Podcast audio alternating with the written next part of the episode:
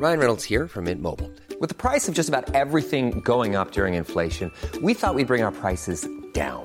So to help us, we brought in a reverse auctioneer, which is apparently a thing. Mint Mobile unlimited premium wireless. Ready to get 30, 30, bit to get 30, bit to get 20, 20, 20, bit to get 20, 20, bit to get 15, 15, 15, 15 just 15 bucks a month. So, Give it a try at mintmobile.com slash switch. $45 upfront for three months plus taxes and fees. Promo for new customers for limited time. Unlimited more than 40 gigabytes per month. Slows. Full terms at mintmobile.com. This is your Times morning briefing for Sunday, the 23rd of October. As the deadline for nominations to be Conservative Party leader edges nearer, the two leading candidates held a meeting overnight.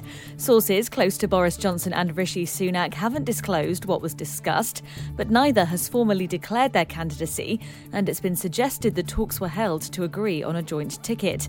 Times Red Box reporter Lara Spirit, however, has told us that's unlikely. It's realistic to ask what the incentive for Rishi Sunak to come to that agreement would be. And when you look into it, I think it's very difficult to see how these two people actually come to an agreement which would see them both at the top, uh, at the top of government together. Uh, that said, it's obviously a situation where a lot of pressure is being put on them both, and I think everybody uh, will want this contest to be kind of less divisive than the former.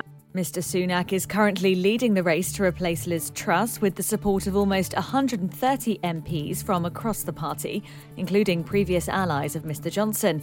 But the former Prime Minister claims he also has enough MPs backing him to meet the 100 required, but is being called on to prove it. Meanwhile, Penny Mordaunt is the only candidate to officially declare she's running, but is lagging behind on Tory MPs' public support. History has been made in China after it was confirmed President Xi Jinping will remain in power for a record third term. Having ruled China for a decade already, he'll now stay on for at least another five years, and after changing the rules that limit a president's time in office, could stay in the job for life. As Primrose Riordan, the FT South China correspondent, told Times Radio, Xi Jinping is also strengthening the team around him. The other thing that happened, of course, is that he selected the leadership groups that operate under him, so China's top politicians. And it, again, he was able to consolidate his power even more than we expected. Uh, and he's named a lot more loyalists to his top groups, um, including the Politburo Standing Committee. Emergency crews are continuing efforts to extinguish a fire on Mount Kilimanjaro. The blaze started on Friday night on one of the mountain's most popular climbing routes. No cause has been confirmed and no casualties have been reported either. Ukraine's president claims Russia's launched massive strikes targeting his country's energy grid. Vladimir Zelensky says the attacks have struck on a very wide scale, leaving nearly one and a half million homes without electricity. With winter approaching, the potential for freezing misery is growing nearer. Sergei Petukhov is a former Deputy Minister of Justice of Ukraine and told Times Radio Putin is instigating these attacks to buy himself time before the mobilization of his army comes into effect. The only thing that he can do in the meanwhile is to slow the advance of the Ukrainian army and try to demoralize the population by this sort of attacks. So they do not give him any specific military advantage uh, but he has no other trump cards, you know, in his pocket. And you can hear more on these stories throughout the day on Times Radio. Even when we're on a budget, we still deserve nice things.